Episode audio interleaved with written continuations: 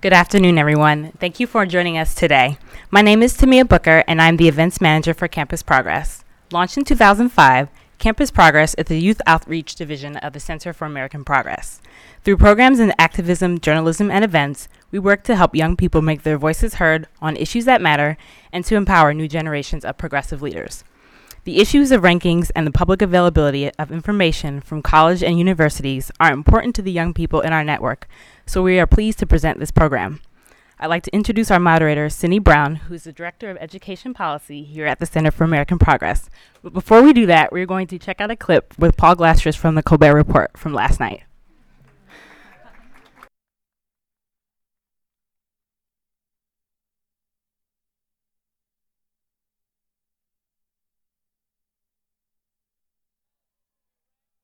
They do for the country. Bad news for the University of Industrial Waste. Please welcome Paul Glastris. Thank you. Mr. Glastris, thank you so much for joining us.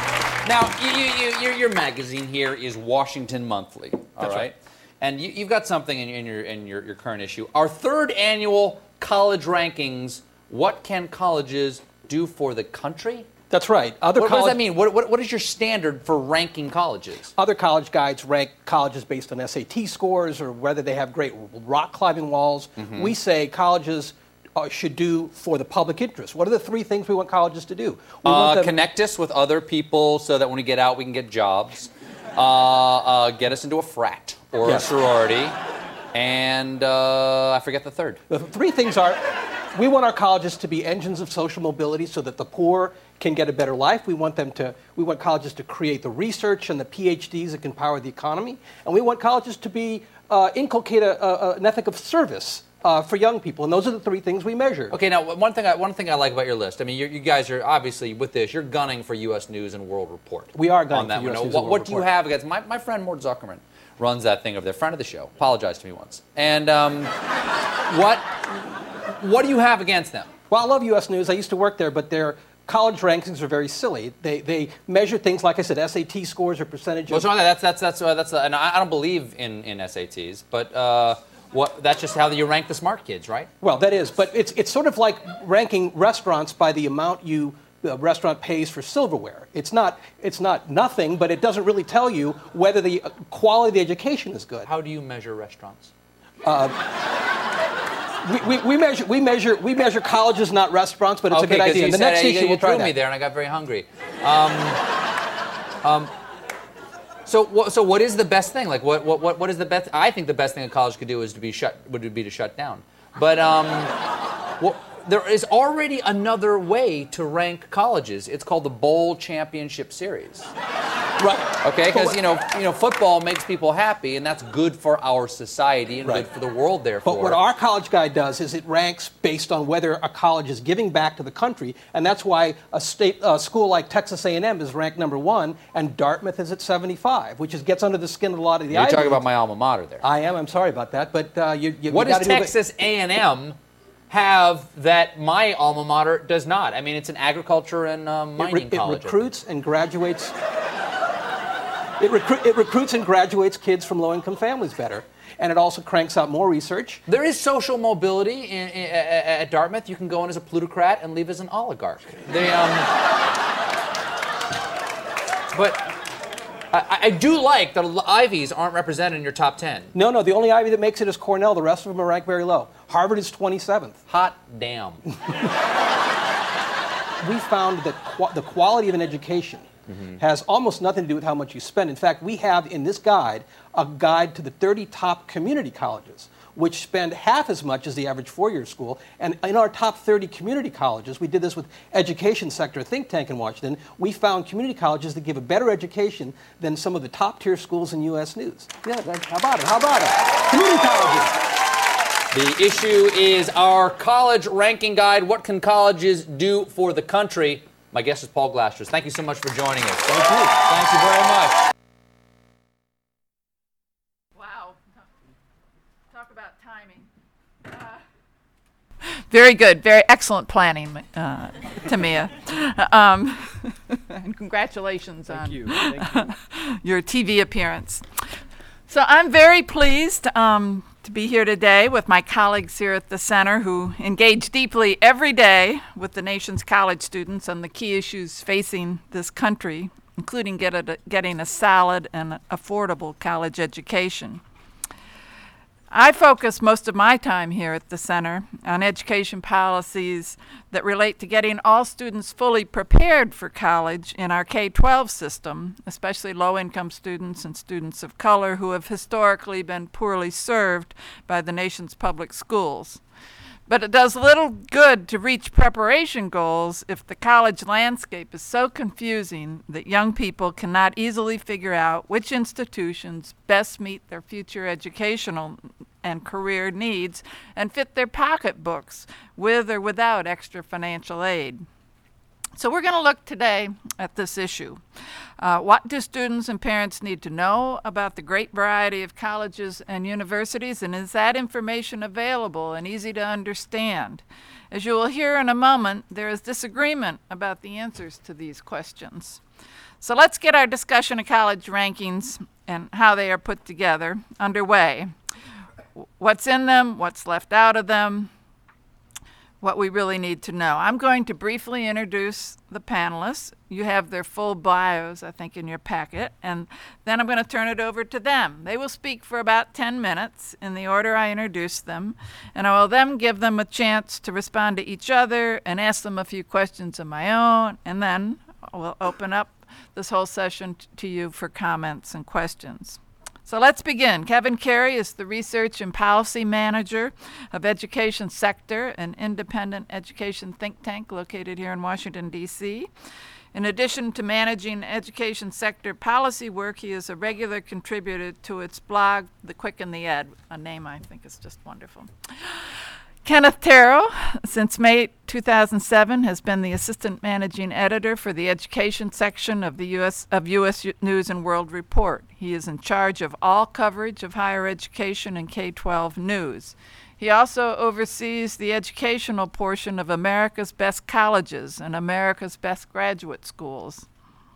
And finally, Paul Glastris, as you heard, is the editor in chief of the Washington Monthly and a former speechwriter for President Clinton. He also spent 10 years as a correspondent and editor at U.S. News and World Report. All these guys are prolific writers and very knowledgeable about this college ranking issue. So let's have a lively discussion. Start with Kevin. Uh, thanks, Cindy, uh, and thanks for uh, Campus Progress and the Center on American Progress for for having me here. Um, the Colbert Report's a hard act to follow. I will say one thing as an Ohio State graduate: don't knock the BCS. It makes all kinds of sense. um, in your whole life, there's probably nothing that you'll ever spend more money on that you'll know less about than your college education. Uh, you buy a house, you can walk through the house, you know how much it's worth. You can hire an inspector to find out all kinds of things about it. Um, some things you maybe wish you didn't know, but you find them out. Um, you buy a car, again, you can pick up uh, consumer reports and find out pretty much everything you want to know about a car. You go to college, uh, you pick a college, what do you really know? You can visit, you can walk around and look at the buildings. Maybe it's they're nice to look at, maybe they're not. Um, you can find out if the sports team is any good, I suppose. Uh, you can get a general sense of its reputation, which everyone seems to agree on, but no one can quite tell you why. Uh, but when it comes down to the quality of education that you'll get, um, the quality of the teachers that you will be taught by, um, the odds that you'll be able to go on and get into a good graduate school, a good law school, a good medical school, whether five or ten years from now um, you'll be successful in your career and your life, that you'll the, the, chances that you'll get what you you want and need from your college, um, nobody knows. Uh, colleges can't tell you. Uh, none of the college guides that exist, uh, the popular college guides that exist right now, um, say much about those things. And this is a problem. And in fact, I would say that it's more of a problem than people realize. Uh, it's it, a universally accepted truth that America has the greatest higher education system in the world. Um, and, I, and, and, and uh, broadly speaking, I wouldn't disagree with that. But I would say that our higher education system is not as good as we think it is, and it's not as good as we need it to be. Um, only less than two thirds of all students who started as first time, full time freshmen at four year colleges and universities earn a degree within six years. The four year graduation rate is about 38% nationwide. Uh, the six year graduation rate is about 63%. If you take community college students and enter them into the mix, only about half of all students who start in higher education um, earn a degree.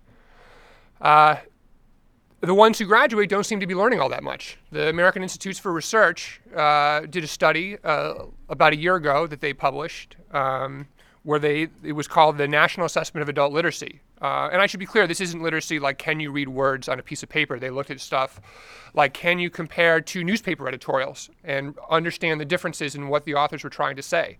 Less than 40% of people who had just finished, graduated with four-year degrees, were scored as proficient on that test. So what we really have is a higher education system that's very, very good at the top. Um, it's really good for the top 5% of students and the top 5% of institutions for reasons that don't have a lot to do with education itself. Um, we have great research institutions. Um, we, but we basically we don't have a higher education system that is, is focused on education as it needs to be. And I think that that is, uh, there are a lot of reasons for that, but one of the reasons that it's not as focused on education as it needs to be is because nobody knows whether institutions are good at it. There's really no uh, sense of comparison. There's no way for consumers to make choices on that basis. And so, therefore, there's no incentives for institutions to compete with each other on the quality of the education they provide.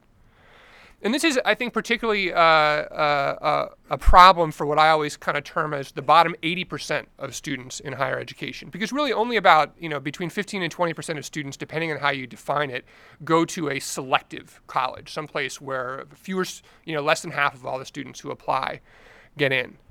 Um, and if you go to a selective college, you do know more about what you're getting back. You, are getting back what, what Stephen Colbert just talked about. You're getting back uh, a, a really good social network.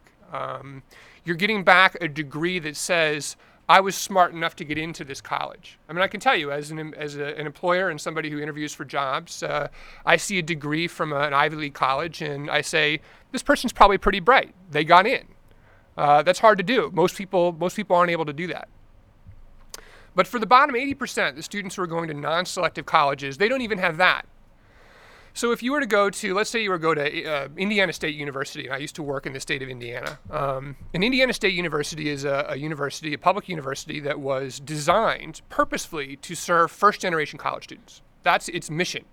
If you want to go to a research institution, you go to some place like Indiana University. If you want to be an engineer, you go to Purdue. Um, Indiana State serves first generation college students if you are a student and you go to Indiana State, and let's say you get a great college education there, you, you the, the, department is fantastic, uh, the education is wonderful, you walk out with your degree, um, and you are a valuable, valuable person that somebody should want to hire. You can't prove that to anybody because all they see is that Indiana State is a non selective institution. It's a, a bottom tier institution according to US News and World Report because the way that we think about colleges right now doesn't really have anything to do with the quality of education they provide.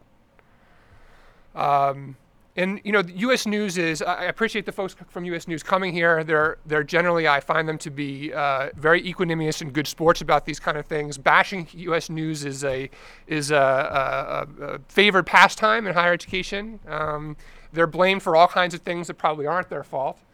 Um, but there is an essential critique of the U.S. News and World Report rankings, and there's a, uh, a report that I wrote called College Rankings Reform, which I think is on the table. Um, you can grab a copy on your way out.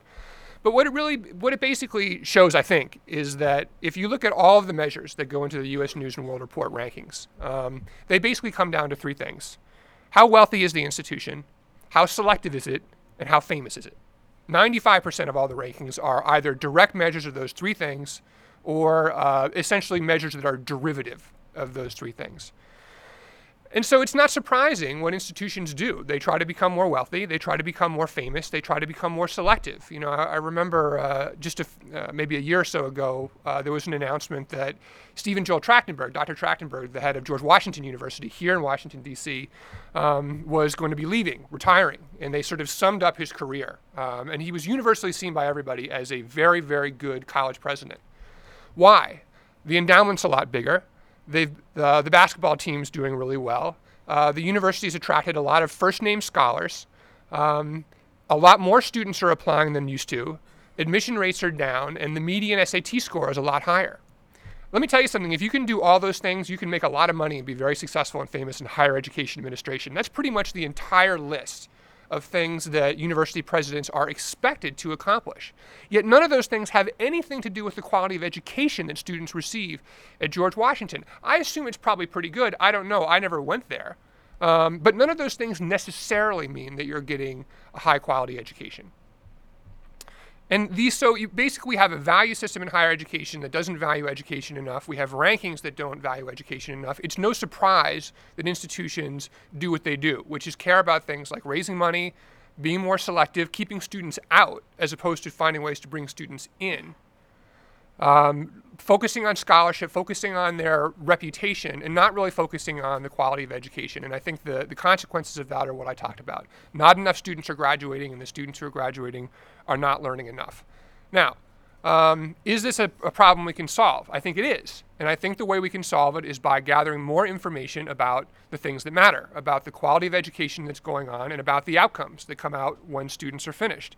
And the, the good news is that there are ways to do this, and we talk about this in the report also, that there are a host of new measures out there um, that have been developed in just the last five years or so that you really can use to start to get a handle on whether or not uh, the quality of the education. There are things like the National Survey of Student Engagement, which is given in hundreds of universities across the country. Um, it's also given in community colleges. Uh, Paul mentioned the you know America's Best Community Colleges. There's a community college survey of student engagement that we use to create this rankings list. There are things like the Collegiate Learning Assessment, which is a test of critical thinking skills and communications ability that's now being piloted, you know, again in several hundred universities. Um, we can track students into the workforce now on a very systematic basis, find out what kind of jobs they're getting, how much money they're making. Um, there are better student surveys we can use to get at some of the non vocational things that are nonetheless important about higher education. We can look at whether or not uh, they do certain things that we know to be good practice in higher education. Is there a senior capstone experience? Is there, does the college provide a way for you to combine all of the, the subject matter knowledge and the discipline knowledge that you, you get in your major with these broader, more generalized skills of critical thinking and analytic reason, reasoning? we can look at all those things. Um, and if we did that, I think we could create a different and better ranking system that would provide a different and better set of incentives for institutions. Why aren't we doing that right now? Um, there are two reasons. One, a lot of this data is new. Some of it is experimental. Nobody thinks that we have all the information we need. But more importantly, a lot of the data that we have, the colleges and universities will not let anybody see essentially, if you have a new way of providing information about education quality in, um, and you want universities to participate, the bargain is they will participate as long as they control the information. So, National Survey of Student Engagement, again, given at hundreds and hundreds of universities. Can you get a list of how they all do? You cannot because the univer- it is up to the universities themselves as to whether or not they release that information. Well, so some of them come out and say our NSSE, that's what they call it, NSSE, our NSSE scores are really good. Okay, how does that compare to everybody else? Well, the ones whose NSSE scores aren't so good, they don't tell anybody. Why would they want to?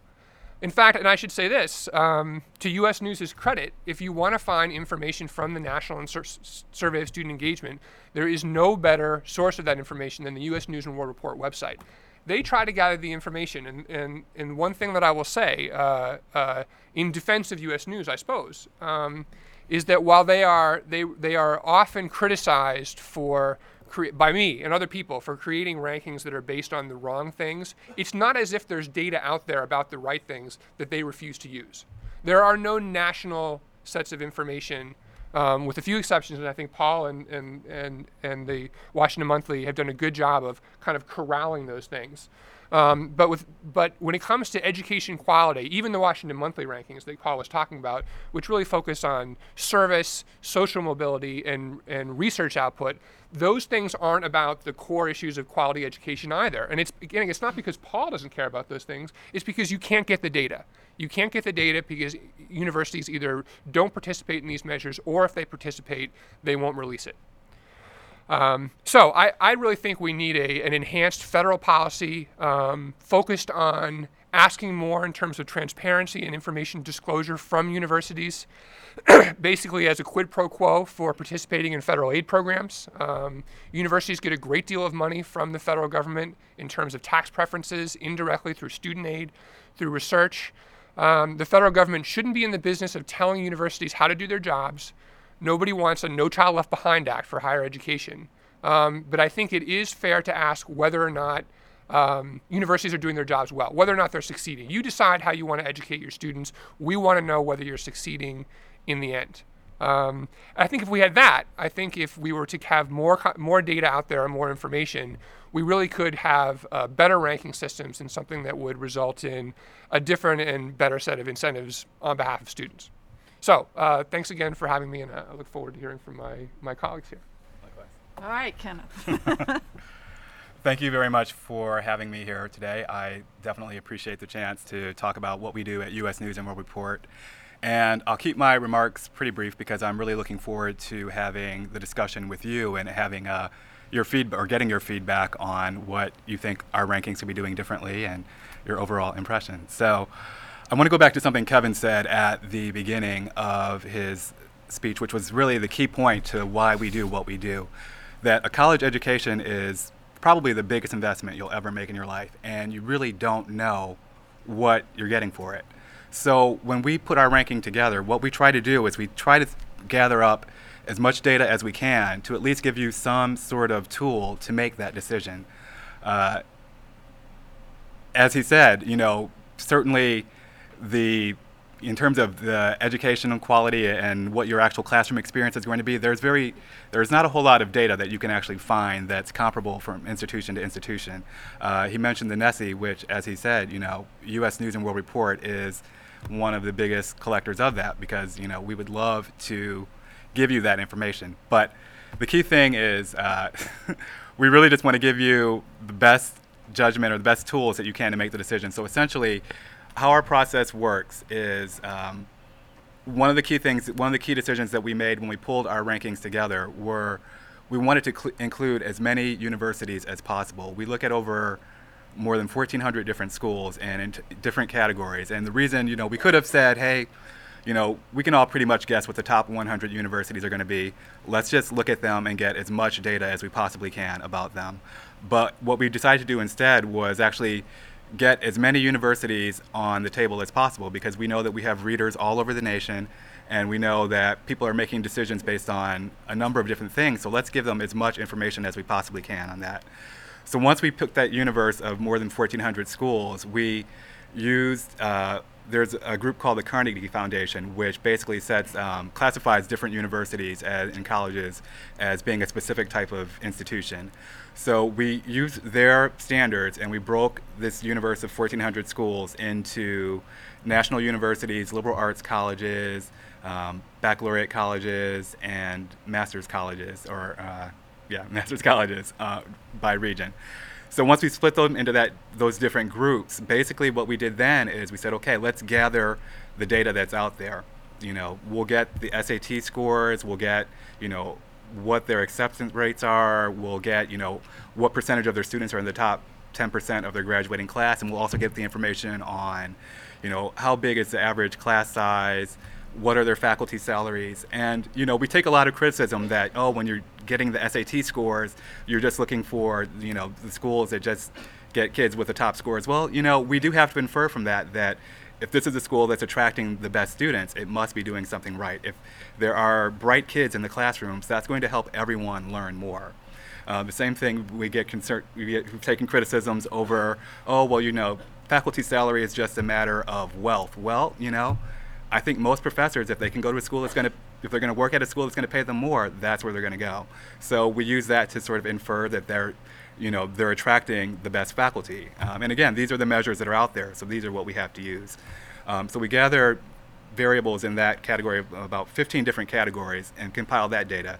So that's ba- the basic part of our rankings. That's a 75% is all based on that statistical data. Then we have another 25% of a school's individual ranking score that comes from an exclusive survey that US News and World Report does, where we send out a survey to the administrators at uh, peer institutions. So we have, you know, the liberal arts colleges are uh, ranking other liberal arts colleges, the national universities are ranking other national universities. So we send this form out to their administrators and say, okay, well, going down this list, you know, based on what you know about these individual schools, which ones do you think are doing well and which ones aren't? Um, and if the administrators don't know anything about that school, we do have a spot for them to say that they don't know. So we're not asking them to judge schools that they aren't familiar with. Um, we've certainly taken a lot of criticism over that also. People say, oh, well, that's just a matter of how famous you are. And, but, you know, again, we're trying to get at what the um, quality of the experience is at the university. And we're trying to do it on a level that it makes it possible to compare 1,400 universities. So this is um, the best instrument that we've come up with to do it. And we've been doing this for 20 years. We refine the process every year. And, you know, it's, it's the best system that um, we can put together. And we believe it's the best system that's out there. So that's a quick summary of uh, what we do and why we do it, and I'm, you know, I'm very eager to hear what the discussion will be. You've probably heard Paul's views before, but yes, we're looking forward to him sharing them. Well, I do want to thank uh, thank you guys, CAP and Campus Progress, my friend and colleague David Halperin and, and Cindy and all for, for doing this, and um, uh, Ken for showing up. Uh, uh, uh two two two sort of areas I want to talk about. One is just the, the, the U.S. news critique, and the other sort of what we do that's very, very different. Um, uh, in our current college guide, there's a story by, by, by Kevin about a college called Cascadia Community College, which is a community college built about eight years ago, 10 years ago. Nobody outside of Seattle, suburban Seattle, where it is, nobody's ever heard of it. Um, if you look at the data that Kevin amassed from this survey that he talked about, the uh, community college uh, uh, measure of student engagement, CCSSE, um, they asked questions of the students and the uh, and the faculty, the same questions, many in many cases, as are asked by four-year schools that that uh, do the NSSE survey. And as Kevin said, we don't know all the results of the NSSE surveys, but we but social scientists have done research on the data, and what we found under Kevin's uh, uh, Kevin's analysis is that if you compare Cascadia Community College, this unknown two-year school, to the four-year university, the flagship University of Washington, uh, which happens to be a branch of it right next door to Cascadia. The kids who go to Cascadia and then go on to the University of Washington, get better grades, and have higher graduation rates than the kids who start at the University of Washington. Now, the University of Washington, it costs, spends twice as much on its students. They have higher SAT scores. They're, they're one of the top 50 U.S. news schools. But by the measures that we have on hand, and they're pretty good, Cascadia students who go to Cascadia have a more rigorous education, have a better education experience, learn more, and do better than the, the flagship four year school. That is true of a lot of schools in this world. And I don't know how many folks here have had experience of more than one school. I went my freshman year to University of Missouri at a time when it was a, an okay state university. Um, and then I transferred to Northwestern and got my degree there. So I had some experience, and I found that the big difference was the student body at University of Missouri was kind of like my high school. Kids were not serious about their education so much, where at Northwestern they were all very serious, or mostly very serious. But the quality of the education that I got from the teachers in the classroom wasn't that much different. And you can find great educations all over this country, in part because the market, it's a buyer's market for academic talent. There's a lot of brilliant academic talent out there, and much of it very poorly deployed. So you can get a great education at no name schools, and you can get a mediocre education at very good schools. I mentioned the, metaphor of, of restaurants on the Colbert Report. How, we've all had excellent food at cheap restaurants that nobody knows of, and we've all had mediocre food at very, very expensive restaurants. It is the same with colleges. And it's all well and good to measure the things that we can measure, as US News does. It literally does not tell you what you need to know about whether the college that you're going to or hope to go to is giving you a good education. And it is imperative for our democracy that we break that phony ranking system. Because I think if you were to do that, not only will you find that many of the top 20 or top 100 universities are doing a mediocre at best job of actually educating the students whose parents are forking out this money, but that there are there are great departments and great colleges all over this country that deserve to be in the top 100 and you might have not a top 100 but a top 500 and then the people that go to these schools are going to have a degree that tells employers yes this person got a great education and is worth being it was worth hiring and it and and nothing would be more democratizing in higher education than that um, so I, I applaud U.S. News for for recognizing that we need these measures, um, and I and I, I hope they'll join me in in uh, our campaign to get that information out. Now, Kevin mentioned that universities have this stuff in their file, filing cabinets, and they don't let it out. Um, the question is why, and um, Ben Adler of Campus Progress has a wonderful piece in our college guide that uh, looks at the higher ed lobby. And if you want to find the bad guy in all this, it's the higher ed lobby, which in, in many cases is on the side of, of, of righteousness, but on in the case of getting information that the public needs out, uh, acts like any other lobby and tries to protect the market position of its most important members, the Harvards and the and the Yales and so forth. So, um, the, to its credit, the Bush administration had a commission last year looking at higher education and and came out in favor of the federal government doing more to extract this information to get universities to provide, for instance, the um, graduation information of specific students, which then the federal government could match with uh, unemployment data that tracks individuals' careers and their incomes, so that if you're, say, a Hispanic uh, student in Illinois who wants to be an aeronautical engineer and wants to pick the right college that's going to get him a good, a well-paying job in his field, you can look, and the federal government has provided information which U.S. News or the Washington Monthly can put into tables, and you can know what the best college is. Right now, though, that information is not forthcoming because the lobbyists have done a great job of crushing efforts to do that. The Bush administration was right to call for it, and I believe Hillary Clinton now has a position on this, calling for more information, and good for her. Now, on to, on to um, what we do. Because we would love to have this information on, on, on educational quality. We'd put it in our, in our um, in our mix of how we rate schools in a heartbeat. It, it is arguably the most important thing that colleges do uh, is to educate the students. But it's not the only thing we want colleges to do. And if you look at the founding documents of most institutions of higher education, they don't say in there to provide very good education so individual students can get ahead. Um, they talk about molding the moral character of a generation. They talk about the spread of knowledge and ingenuity to the broader public. They talk about um, a lot of uh, broader issues that is that gives them a right to demand, in most cases, a nonprofit status for their institution, because they're supposed to serve the public interest. So we all we did at the Washington Monthly was take colleges at the word of their founding documents and said, all right, um, you all are recipients of billions of dollars in our money, uh, state money or federal money in the form of research grants and student aid.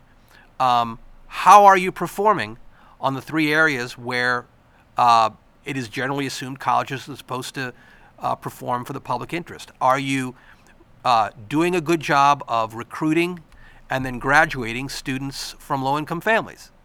Um, are you um, creating cutting edge research and PhDs in both the sciences and the humanities, the, the the stuff that colleges produce that are are the are the raw material of America's uh, innovative economy and, and our greatness in the world.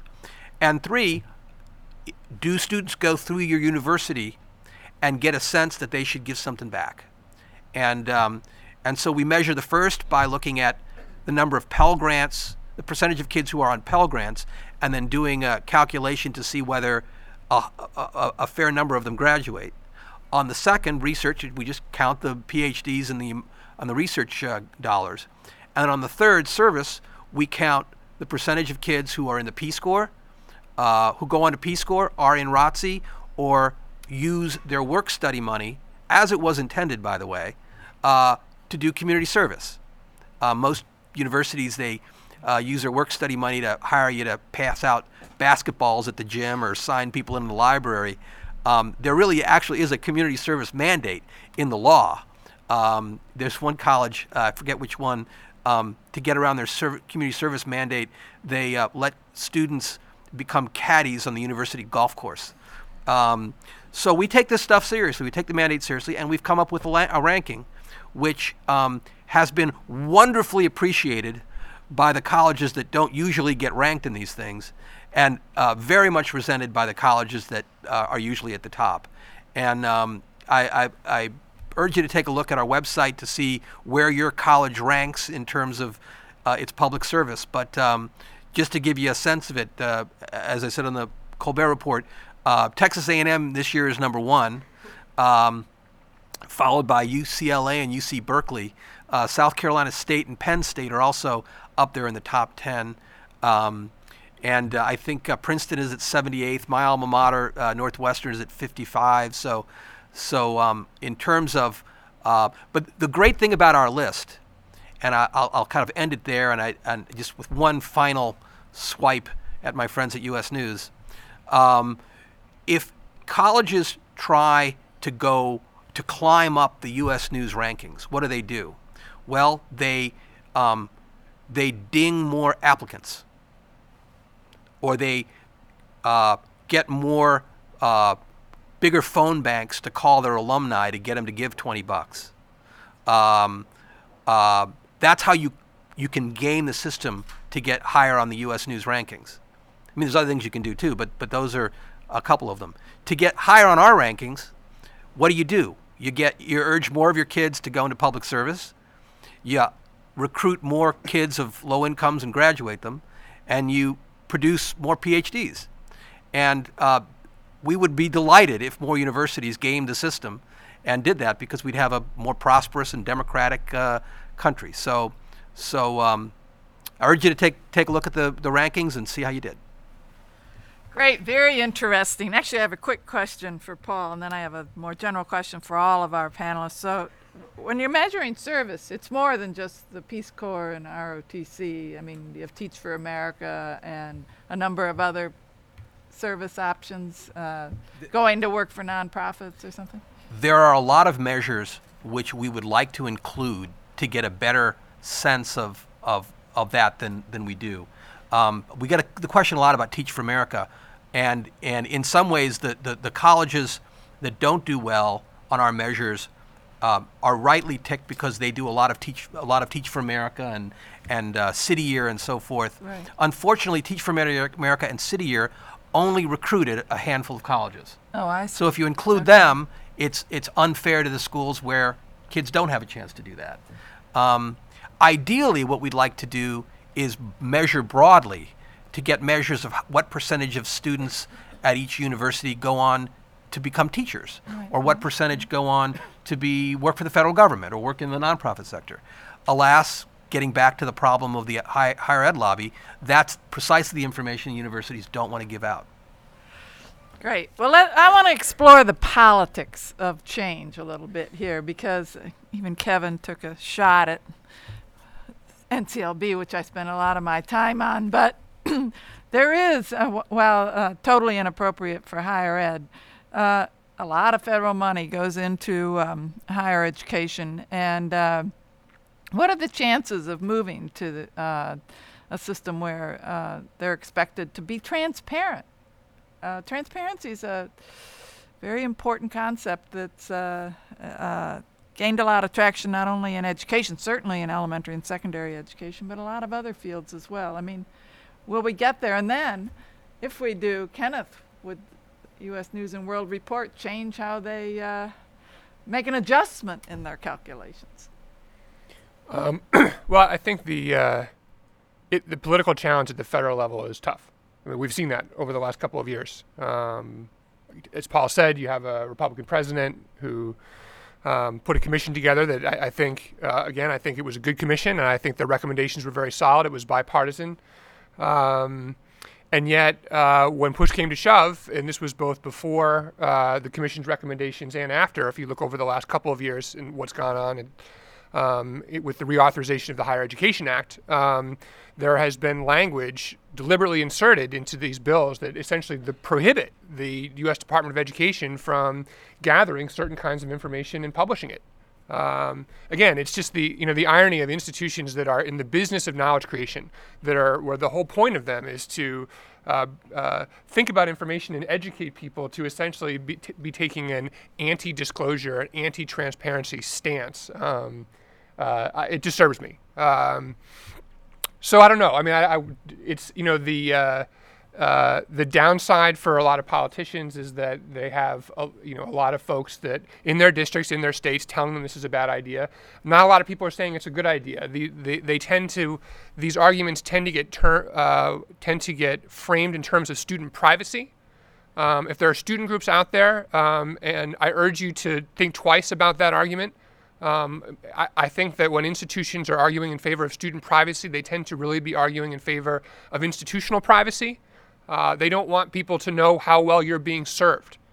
So uh, the federal the federal thing is tough. However, that doesn't mean that this isn't the only way this could this could happen. Uh, just a couple weeks ago, in the New York Times Magazine, there was a good article uh, by James Traub um, about the collegiate learning assessment, which was one of the things that I mentioned, including um, along with NSSE, and it was about the University of Charleston in West Virginia and how the University of Charleston is now voluntarily um, disclosing its collegiate learning assessment results because they're good it's marketing itself to students. Again, non-selective college, a stu- you know, relatively small college, uh, like a lot of smaller colleges, struggling with enrollment and finances. And so their solution, and it seems like only in these extreme circumstances do universities come to this place. They say, well, maybe, maybe what we should do is market ourselves that we do a good job educating students, and that they, and that the students that we take from the time they arrive to when they leave made a lot of progress. When you judge institutions based on their SAT scores, you're basically judging them based on how smart their students were a year before they even got there, um, not anything about where they were when they left.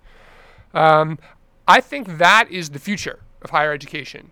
Universities voluntarily choosing to market themselves based on how well they teach their students on objective measures that are comparable from one institution to another institution. There has been some, I, sh- I should say this, the, the, the higher education establishment, the, the lobbyists, um, they're not all the same, and they, some of them are doing better than others, um, particularly the associations of public universities. Um, the American Association of State Colleges and Universities, which I think is in this building or, or close by.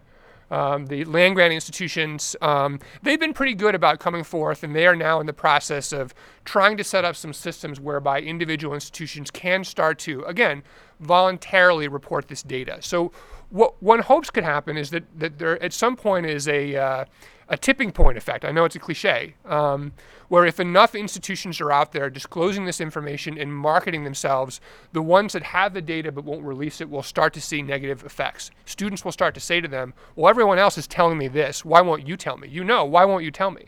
If that happens, um, if enough institutions sort of come to this voluntarily. And the thing is, there are a lot more, and I always come back to this, there are a whole lot more students at a whole lot more colleges and universities in this country that would be better off under a different system. The U.S. News rankings, they are a zero-sum game. There are, you know, if you're competing for selectivity, there's a fixed number of students you can get. There are only so many students with high SAT scores. You know, the uh, the um, when you look at the reputational rankings in terms of you know those are based on a lot of again non-educational measures there's only so much you can do with that uh, if on the other hand institutions were ranked based on these measures of quality and student outcomes that's not a zero-sum game you can get better at that without making somebody else worse at that And for most institutions, it would actually give them a level playing field on which to compete. So they wouldn't have to go out and try to essentially be who they weren't meant to be. Um, so I think that's another way that we could get there. One comment that I, I want to make in response to what you were saying is that you were talking a lot about how the U.S. News rankings drive institutional behavior for American colleges and universities. And that's something that certainly we're aware of, but that's not our intent. We do our rankings for our readers, for the prospective students and their families so that they can make a decision on where they want to go to school. Again, we realize that, you know, universities are going to try to do different things to improve in the rankings, but overall, that doesn't tend to work very well for the schools that have tried it. And again, it's not driving, it's not the reason that we do the rankings. Uh, but on the positive side of what we've been doing, since we've been doing this for 20 years, we were really at the forefront of creating this accountability, creating common sets of data, and creating measurements that got us to the point that we're having the conversations that we're having today. Uh, certainly, you know, our goal is to get the best information that we can get and present it to readers. So we are certainly eager to get whatever information about educational quality that we can get. But as you said, you know, it's, it's universities are not providing it; they're withholding it, and you know, we can't really force their hand for uh, because actually a lot of these, you can get it from the public universities because they're expected to have that kind of accountability. But for the private universities, which make up a very large segment of higher education, they can say, well, no, you know, we're, we do not want to give that out to you. So. Uh, when we get better data, we'll, we'll be glad to use it. I mean, we're pushing for it, and we, as we've pushed for it for 20 years. But our rankings are based on the best information that is available now. So. Although I would say, I mean, there are, I think there are choices that U.S. News could make um, that would move it more in this direction. And so, like, a, a good example is graduation rates. Mm-hmm. Um, U.S. News ranks institutions based on graduation rates in two ways. One is just on the overall graduation rate, and the other is based on essentially a uh, a predicted versus actual graduation rate. And so what you do is because all, all institutions do not and should not have the same graduation rate. Harvard graduates 90%, 98% of its students. City College of New York, uh, City University of New York, less than half. Um, I don't think anyone would think that an, a, an open admissions public urban university should have or could have a 98% graduation rate. And so what US News does is it basically it predicts what your graduation rate ought to be based on your student SAT scores and class rank and that kind of thing. And actually the Pulse rankings do something similar to this and then looks at the difference. And so if you were uh, if your if your graduation rate was 80% but it should have been 85, you get minus 5. If your graduation rate is 55% but it should have been 50, you get plus 5. And so it sort of takes into account these factors. The, the problem is that is that U.S. News has made a choice about how to weight those things. It only gives five percent weight to the predicted versus actual, which I think actually is a pretty good measure of quality. And I think 15 percent or 20 percent for the for, it uh, gives 20%, much 20 percent for the overall graduation rate, which is really just I think derivative of things statistically speaking like SAT scores and selectivity. So it really only tells you the kind of students you're bringing you're bringing in not what you're doing for those students. So U.S. News could give more weight to the predicted versus actual and less weight to the. I think that would be a step in the right direction. It's certainly a consideration, and uh, we modify our rankings every year. It's one of the reasons why we generally uh, discourage comparisons from colleges and universities, how they did one year to the next. Where we don't want people to say, oh, well, you know, our school moved up four points in the rankings because, well, we actually use a slightly different formula this year. So certainly um, we could modify the predicted graduation rate and move it uh, so that it's a bigger consideration than the overall graduation rate. But again, we're playing with a lot of different variables that have um, a lot of different meanings for our readers. Uh, I think one thing that we did that was very interesting and positive with our predicted graduation rate this year is we added in Pell Grants because we wanted to make something, we wanted to, going to what you were saying about how there are differences in what you would expect uh, a Harvard University to do versus um, University of DC. You know, we added Pell Grants, which are basically an indicator of students who are coming from low income backgrounds, into that predicted graduation rate formula. So essentially, what we were able to do was minimize some of the negative effect that happens when uh, you enroll lots of students who come from low income backgrounds. Uh, they don't tend to graduate as quickly because a lot of times they have to drop out for financial reasons. So by adding Pell Grants into the formula, we were able to make some adjustments and help those universities that are enrolling uh, more students of that background, eh, help them do better in their overall ranking position. Uh, we didn't see a whole lot of tremendous changes, but again, we're every year we're modifying and we're trying to get the best accurate or most accurate uh, indicator that we can offer. One last question for Paul, and then we'll open it up to the audience. So you know a little bit about politics, I know that. Um, and uh, so, what's the political roadmap to change? Is there is there something? Is there are there pressure points to get federal action, or is the marketplace the answer? Um, the way uh, Kevin outlined. You know, I, I, Kevin's thought about about maybe sort of uh, a few rushing out with their data would put competitive pressure on the rest to do so. Uh, makes some sense to me. Um, hadn't hadn't really thought it through. Um, it hasn't really happened with the NSSE data. Um, I'd like to believe it it, it would happen uh, with the other measure. Uh, I do, though, think that it's it's it it ought to be possible um, to do this. The, the the the because the Bush administration has come out in favor of it. You know, you now have and and there there are a number of um, uh, there are a number of uh, Republicans who love nothing better than bashing East Coast schools, private schools, who would, would do this just for the spite of it. Uh, God bless them. Um, and um, th- there are there are a lot of uh, congressmen in areas that have modest, you know, schools of modest means and and um, modest reputations, who might be persuaded that they would benefit from this. You know, um, in any in any uh, Washington uh, interest group, it's the power, it's the most well-heeled mod- minority of members who tend to make all the decisions. So if you have the National Federation of Independent Businesses, um, it's the big companies rather the, the, the sort of meet the, the, two and three hundred million dollar companies that that set the policy uh, for the for the million dollar companies and and um, so and that's the case really with the higher ed lobby. Most universities and colleges would benefit from opening up this system and getting the data out but they are they don't put in the dues for the they don't pay the lobbyist salaries and and tend not to have the clout within within the lobbies. So what what you occasionally the you have a Spartacus-like situation where the slaves rebel against the system and and um, so I, I, I think that I think that could happen, and I think it's interesting that that at least one candidate for president on the Democratic side, Hillary Clinton, uh, seems to get this.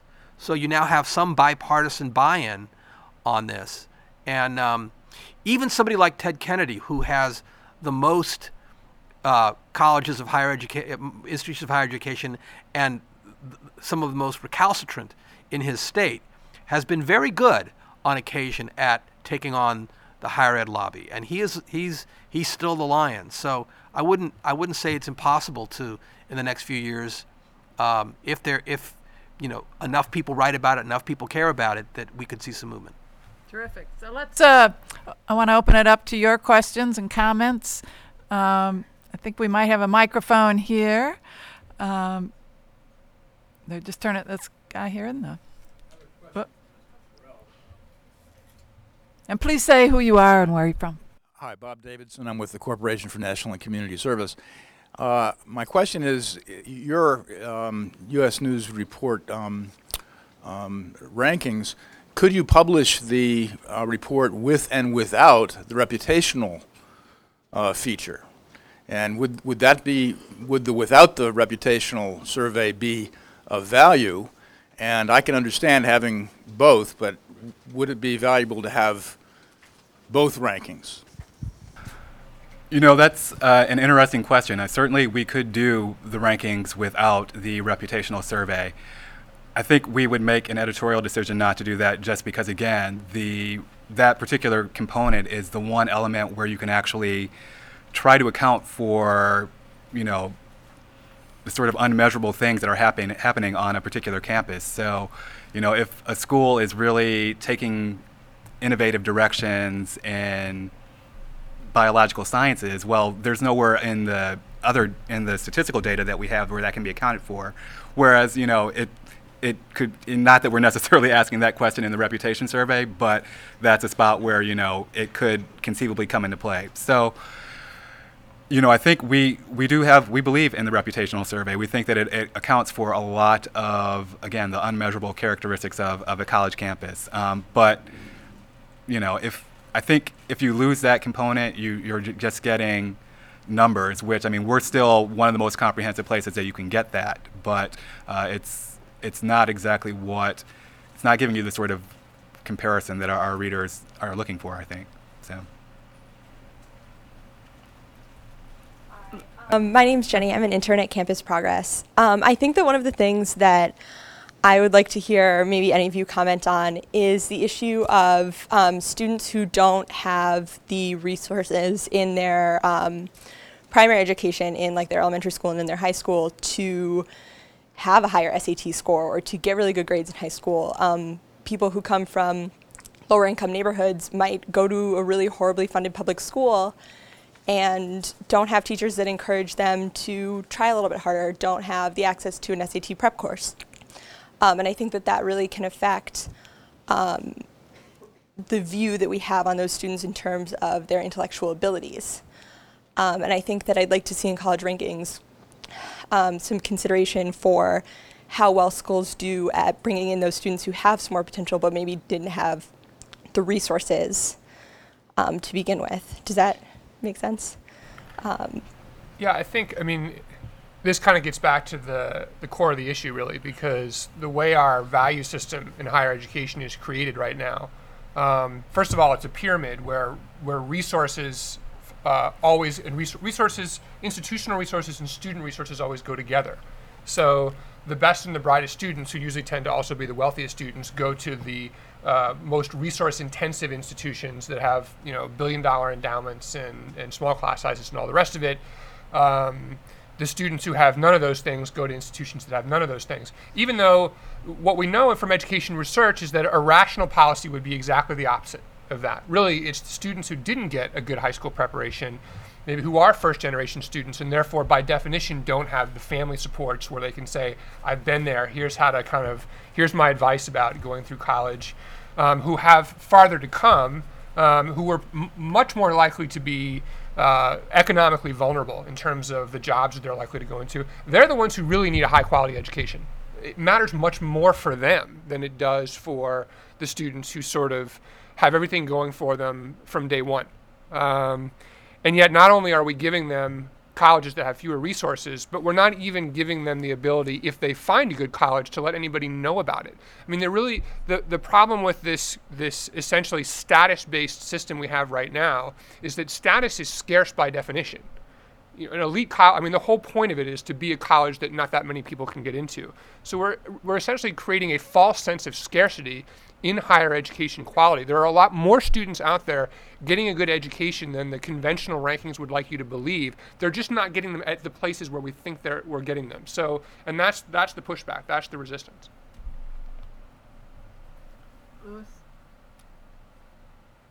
uh, Louis Soares. I'm here at the Center for American Progress. Just one very short question, then probably a little bit longer one.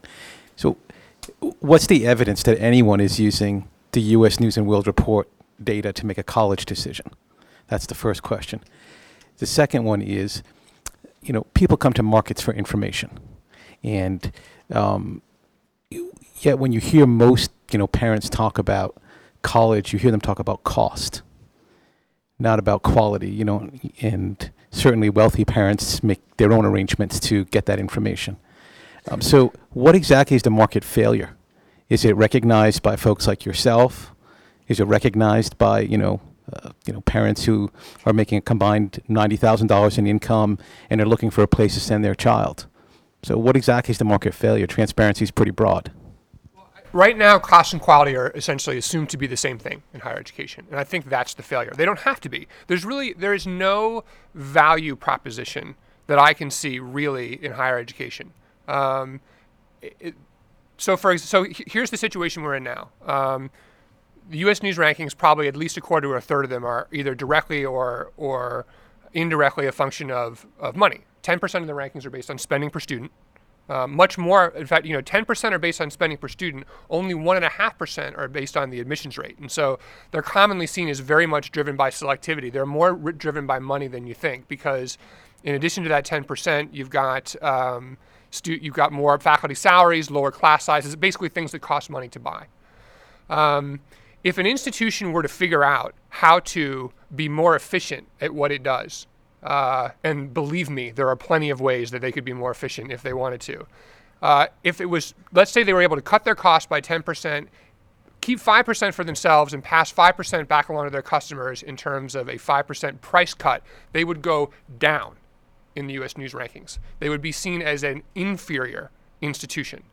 If we, in, until we change that, th- this is, I mean, and this is, by the way, a big driver of the cost problem in higher education. They're, based, they're often seen as sort of two completely different issues, and we have all these federal proposals because most federal ed- education policy is about aid and costs. And so we've seen Congress say, well, maybe we should like have price caps and and identify institutions that are raising their prices. I think that's a bad idea, by the way. I don't think the federal government should be in the business of telling anyone what to charge people. Um, what we need is institutions to be able to come into the market and essentially make a value proposition to the customer, which they cannot do right now. So I think that's the failure. Um, right, I was going to. Oh well, uh, let me. You know, it's people. Sorry. Uh, uh, uh, Feel free. uh, um, uh, uh, briefly, because I'm interrupting. Um, uh, what people sometimes say is, well, there's surveys say that, that uh, institutions, that most students don't care about U.S. news, and so therefore U.S. news is not uh, as big a deal as people think it is. The institutions care about the rankings independent of student choices. The rankings are the de facto way of grading institutions. The president of Arizona State University has a clause in his contract that pays him, I think, a $25,000 bonus if they go up in the rankings. Um, that doesn't have anything to do with student choice. That's just about status and the way people see themselves. Sorry. Uh, there would certainly have been lots of studies and research done on, on whether or not people are reading the rankings or using the rankings in their decision. And basically, what we've heard most recently is that you know there's a very high readership for the rankings, um, and it attracts a very large audi- audience. But when people are actually making their decisions, only I'd say 10, 15 percent of students say they really take into consideration how highly ranked a university is. So they're aware of it and they're using it to inform their search, but you know that that's not what they're making the basis of their decision on most of the time. Yeah, I just want to say I, I got a letter in the mail from the new president of my alma mater, uh, which will go unnamed, um, but it's very service oriented. Um, uh, liberal arts college, and knowing I was going to moderate this panel, much to my dismay, right there in the one and a half page letter on the first second paragraph was about the, their ranking on U.S. News and World Report. So maybe I'll write a letter about the uh, Washington Monthly and the taking into account service. Hi, uh, my name is Carolyn Henrich. I work with the University of California. And um, we do well in both rankings, by the way. But, um, you know, I think that what's been presented actually is kind of overly simplistic solutions to a pretty complex uh, problem, set of issues. And I can't really, I don't even know where to start. I mean, I could go on all day, but I was thankful for the previous question about the market because Congress talks a lot about how higher education has to be more like a business. We have to be more efficient, which, by the way, we are in general, um, way more efficient now than we have been over time. Um, and you know, the issues of cost are are very complex and can't be summarized so simply. But I would say overall, I mean, the mar- um, and I'm certainly not an apologist for U.S. News and World Report, but they're using multiple measures to provide information that then allows people in the marketplace to make decisions. And um, Kevin mentioned that you know they're not trying to go to get to No Child Left Behind for higher ed. I would actually argue in some ways they are, and the commission has made you know the commission that was mentioned made uh, moves in that direction. But going to a, a simple or even a choice of measures um, and just use the CLA as an example. What happens if your institution, your students could all pass the CLA before they start college? I mean, is that going to make any difference in the in the you know, is that going to make a difference in how that college is evaluated or assessed? I mean, but I just think overall the idea that there can be a simple solution that would apply to the variety and scope of institutions across the country. Even the U.S. News World Report, if you're talking about research and PhD, you're knocking out half you know, a large portion of the institutions in this country. Um, and just to use your analogy about the meals at a restaurant, if you ate at that restaurant with good food at a mediocre restaurant for four years, you might have a bad meal now and again. And same way with the um, excellent restaurant, you probably over time have you know a, a pretty good balance. Uh, in a positive sense. So I, I, I mean, I'm not really asking a question, but I just think that the um, trying to, a lot of what you said has been overly simplistic um, anecdotes about a very complex set of issues that's not really being addressed, in my opinion. Some folks over on this side. Hi, um, I'm an intern here at CAP with the education team, and um, I'm a student still at the University of California, Santa Barbara. Um, I just am listening to, well, specifically Paul Glastris. Um, I think even your report on education brings up a lot of controversies that I can see in the future.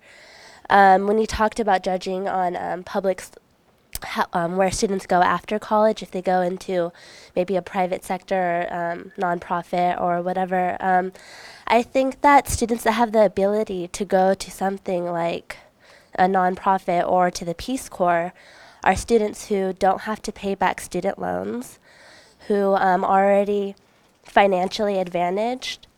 So I think that that already has flaws within itself. Um, as far as the minority and Pell Grant students, their graduation rates.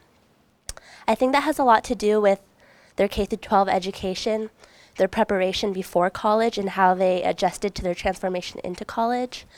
So I think judging a, judging a college based on the graduation rates of minority students is also skewed because it has a lot to do with their prior education rate and their preparation in time. Um, at the same time, I'm going to say that I also agree I did not look at the um, U.S. rankings. I mean, I picked a college that was farther enough away from home and closest enough from the like a close enough walk to the beach, you know. So, I mean, you know, I, but in college now, you know, I do realize that the name of my college is important to future people who may hire me. So I would like to say that while maybe it wasn't important to me in selecting my college, it is important to the to my future. I don't know. Yeah, employers. Um, and also, uh, what I think, it, at, at, least my experience, has been a really valuable um, source of finding out where I can get the best education, even within my own school, is basically how well a professor can teach. And if you wanted to look into that, I mean, my source is ratemyprofessor.com. Um, I mean, you know, that is, it's just students basically saying what they think of their teachers. And sometimes that is skewed because there's an easiness level you know so but there is also a clarity level and there is also an overall effect- effectiveness level and so i think that mostly from my experience, um, student feedback on their own personal teachers is a good reflection on how good of an education you're going to get.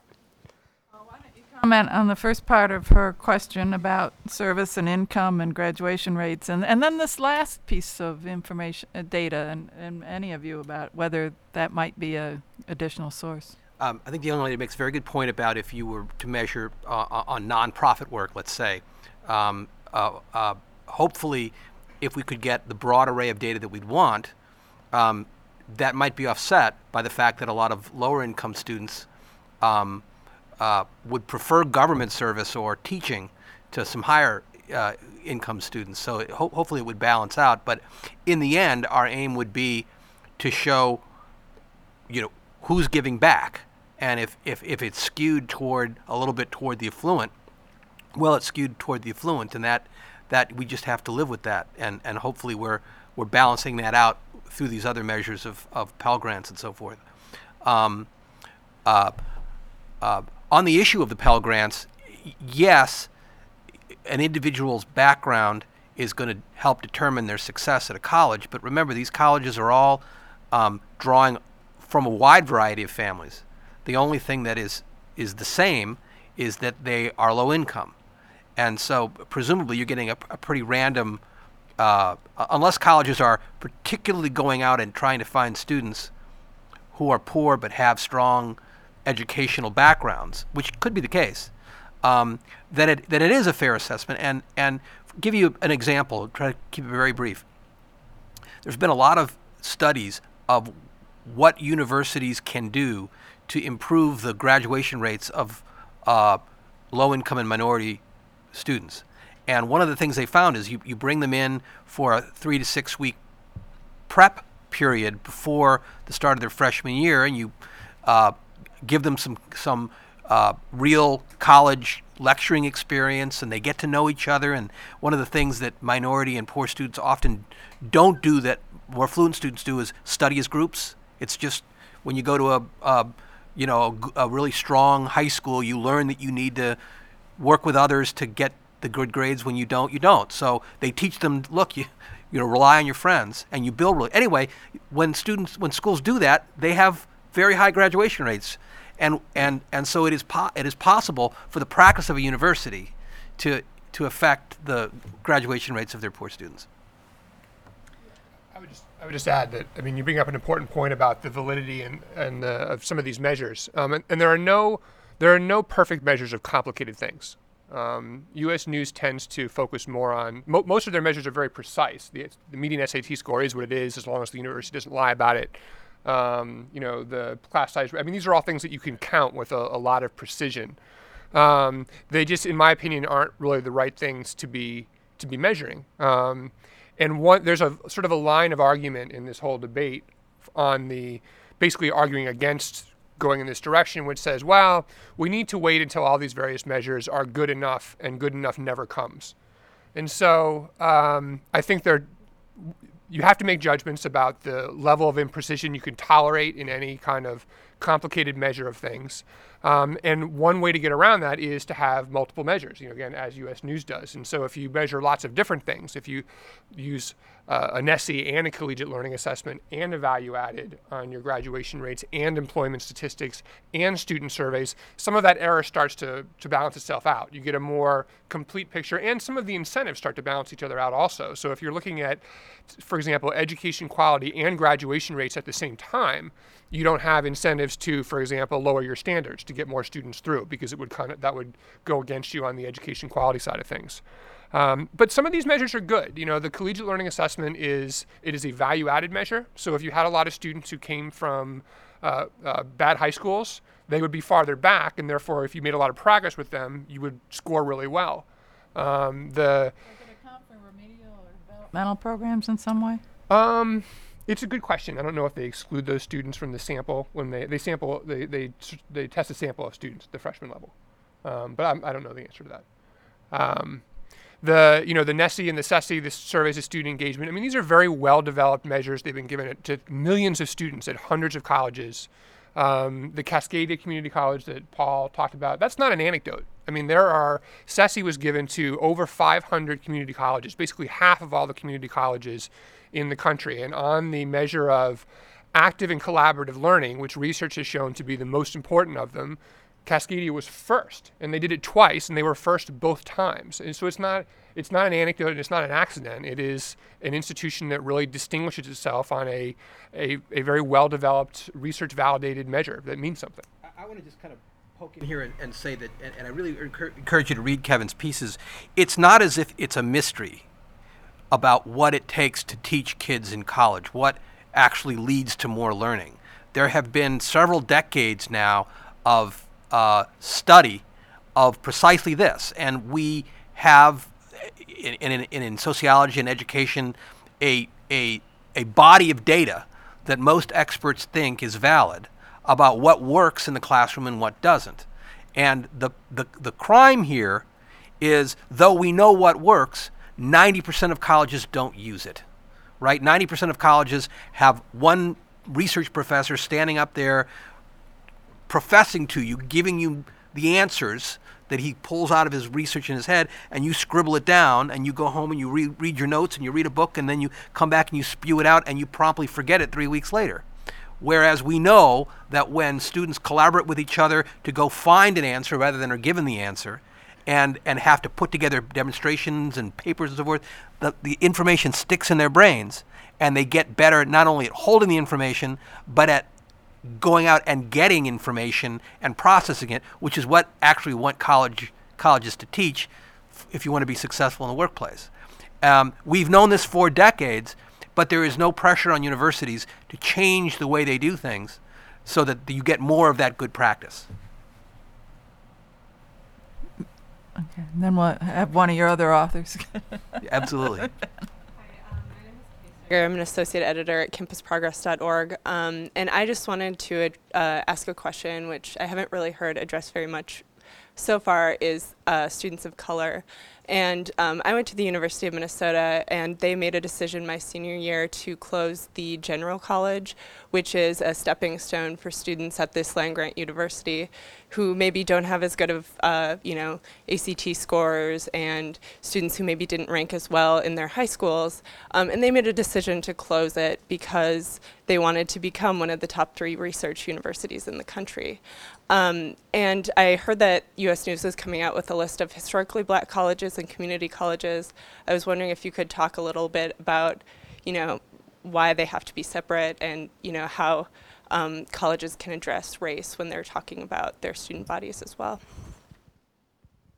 Thank you. Uh, we actually did our ranking of rankings of historically black colleges and universities um, either a week or two ago. You can find it on our website at uh, usnews.com backslash uh, black colleges. Uh, we aren't doing any community college rankings for the immediate future, though. Um, but the reason behind the black college rankings were that uh, we've always cons- we've always included them in our overall college rankings. Um, they've always participated. They've always done pretty well. But we also were aware that uh, they were sort of disappearing into the middle of the rankings. So even though, you know, Howard was ranked, uh, I think like 83 or something this year, which is a great ranking. There are hundreds of universities that would love to be there, but you know, if you're not, if you're just looking at that first page, well, you're not going to see Howard University. You have need to turn the page and look for it there. So we wanted to put a better spotlight on black colleges than they were getting overall in uh, our rankings packages over the years. And also, we again, keeping in mind that we do this for the readers, we know that we have readers who are interested in attending a black college and they want to know which schools are designated as such and how they compare to each other. So we decided to go ahead and pull them out and do an exclusive ranking of, of just them compared to each other. And again, we uh, commissioned another survey that we just sent to the administrators at black colleges and said, okay, well, compare, you know, how do you think the different black colleges rate against each other? So I think the key point to take away from that is that, again, we are a journalism publication. We're trying to serve our readers and give them information that helps them make these big decisions. So we knew that there was um, an interest and a call for that. You know, every year when we did the regular best college rankings, we would get letters from uh, alumni and faculty and people who are interested in black colleges and they say well where are they? And it's like well you know they're in there. We just realized that you know you probably can't see them. So we decided to uh, do that as a specific group um, for themselves this year. And can I just say that uh, historically black colleges do uh, very well on our rankings, better than on U.S. News's, and and I believe Kevin, you'll maybe remember the number one community college on our uh, survey is a mo- uh, predominantly African American. Yeah, number uh, uh, I think it's Atlanta Technical College Yeah. in Atlanta. It's a predominantly minority institution. And I would say also that you know the, what you just described, the decision to shut down the college to be one of the top three research. I mean, that's an example of an institution making a decision that really has nothing to do with inducing students to apply there. It just it's about its its sense of self and who it wants to be. Um, and, and so I think it's the, the, the U.S. News rankings. And, and again, I should say that the U.S. News rankings did not U.S. News did not invent this status hierarchy. They reify it uh, and they kind of empiricize it, but it was there before. And, and on some level, that's why, as much as higher education folks like to publicly complain about the rankings, they also want to move up on them because it, it, it does fit very well with their own sense of what's important and what's not. Oops. Okay, uh, then we'll go to Ben. Yeah, my name is uh, Dilip Ahuja. I'm from Bangalore. I'm just visiting. Uh, I. Uh, it seems to me that uh, the problem is is is not with having or, or is not having better rankings, but any rankings. It's because if you do if Texas A&M is first now, then that will become more selective and it will start rejecting people. And there is a problem with, with having these rankings. And if, if I uh, can surmise why, where the problem lies, it's, it's by having weights, is giving weights to the different variables and making the decision for people and having coming up with an overall ranking.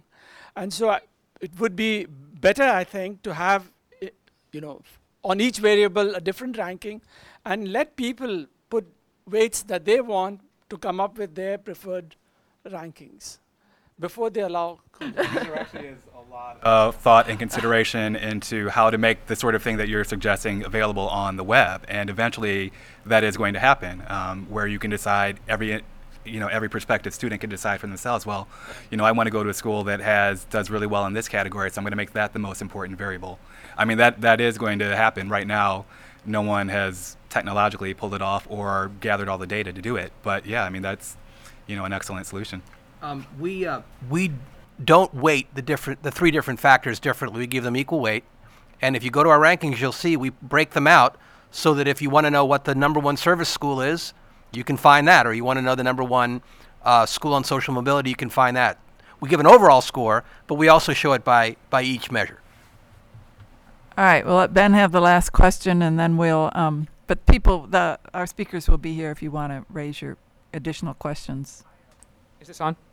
Yeah. Okay.